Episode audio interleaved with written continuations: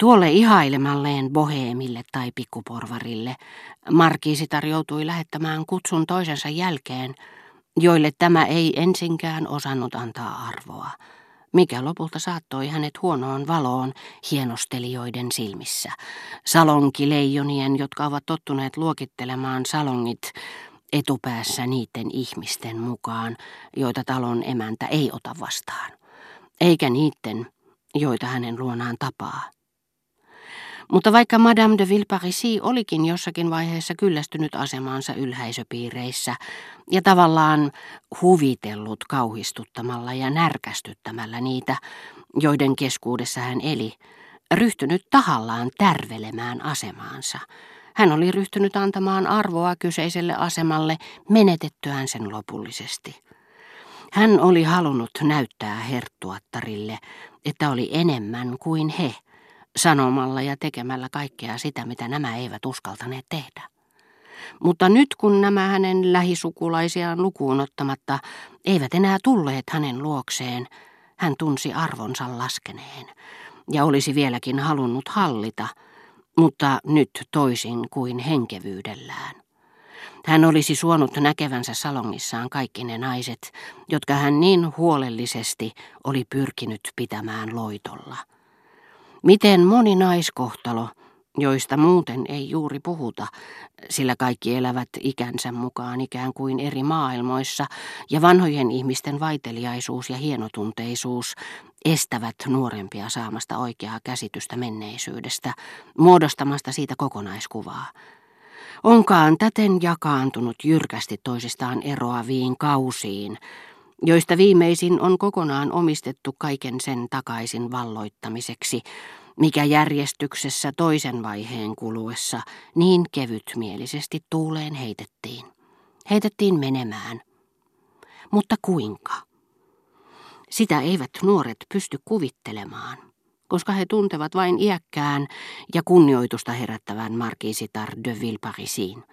Eikä heidän mieleensä juoladakaan, että tämän päivän muistelmien kirjoittaja, joka niin arvokkaasti esiintyy valkoisessa peruukissaan, on joskus voinut viettää iloista elämää ja tehdä onnelliseksi tai syöstä vararikkoon miehiä, jotka sitten on jo saatettu haudan lepoon.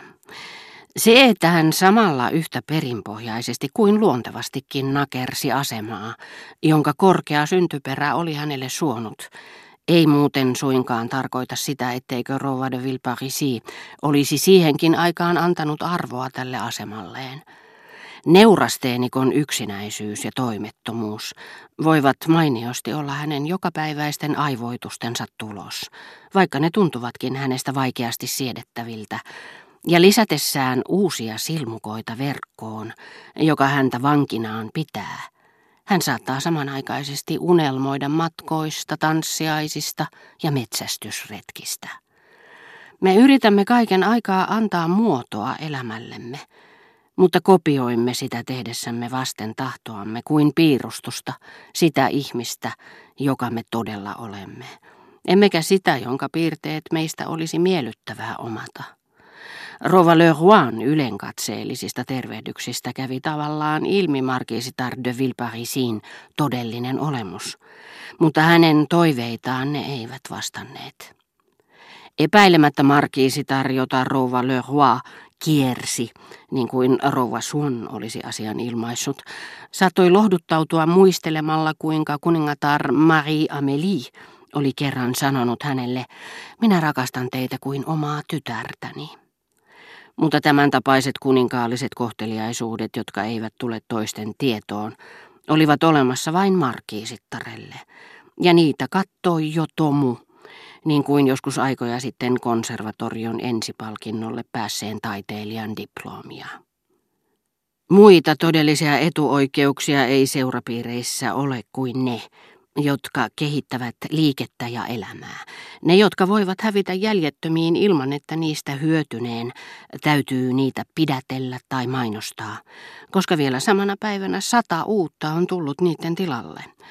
Siinä kuningattaren sanoja muistellessaan Rova de Villeparisi olisi kuitenkin kaikitenkin halusta vaihtanut ne Rova Le Rouen kykyyn tulla kutsutuksi kaikkialle – niin kuin suuri taiteilija, jonka nerous ei näy hänen ujojen kasvojensa piirteistä, eikä kuluneen takin epämuodikkaasta leikkauksesta, niin että hän ravintolassa istuessaan olisi mieluummin vaikka nuori kulissimaalari, joka vailla mainetta ja yhteiskunnallista asemaa kuitenkin aterioi kahden näyttelijättären kanssa naapuripöydässä ja jonka vaiheilla isäntä, hovimestari, tarjoilijat ja ovenvartija nöyrästi ja herkeämättä hyörivät aina kokkipoikia myöten, jotka niin kuin satunäytelmässä peräkanaa ilmestyvät keittiöstä, kun taas vanha viinuri yltä päältä pölyssä niin kuin pullonsakin nilkuttaa häikäistyneenä paikalle, ikään kuin olisi nyrjäyttänyt nilkkansa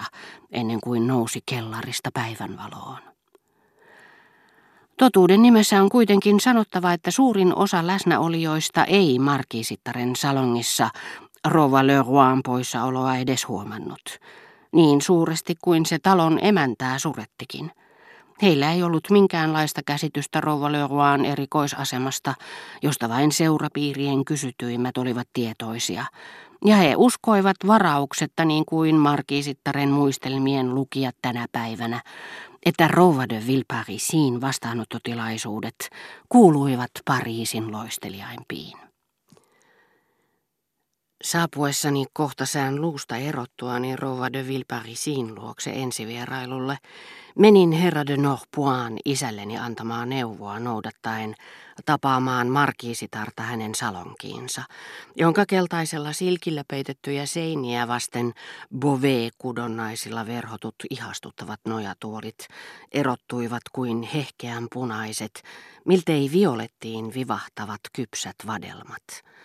Germant ja Vilparisi sukujen perhemuotokuvien rinnalla riippui kuningatar Maria Melin muotokuva, mallin itsensä lahjoittama, niin kuin myös Belgian kuningattaren Joan Vin ruhtinaan ja Itävallan keisarinnan muotokuva.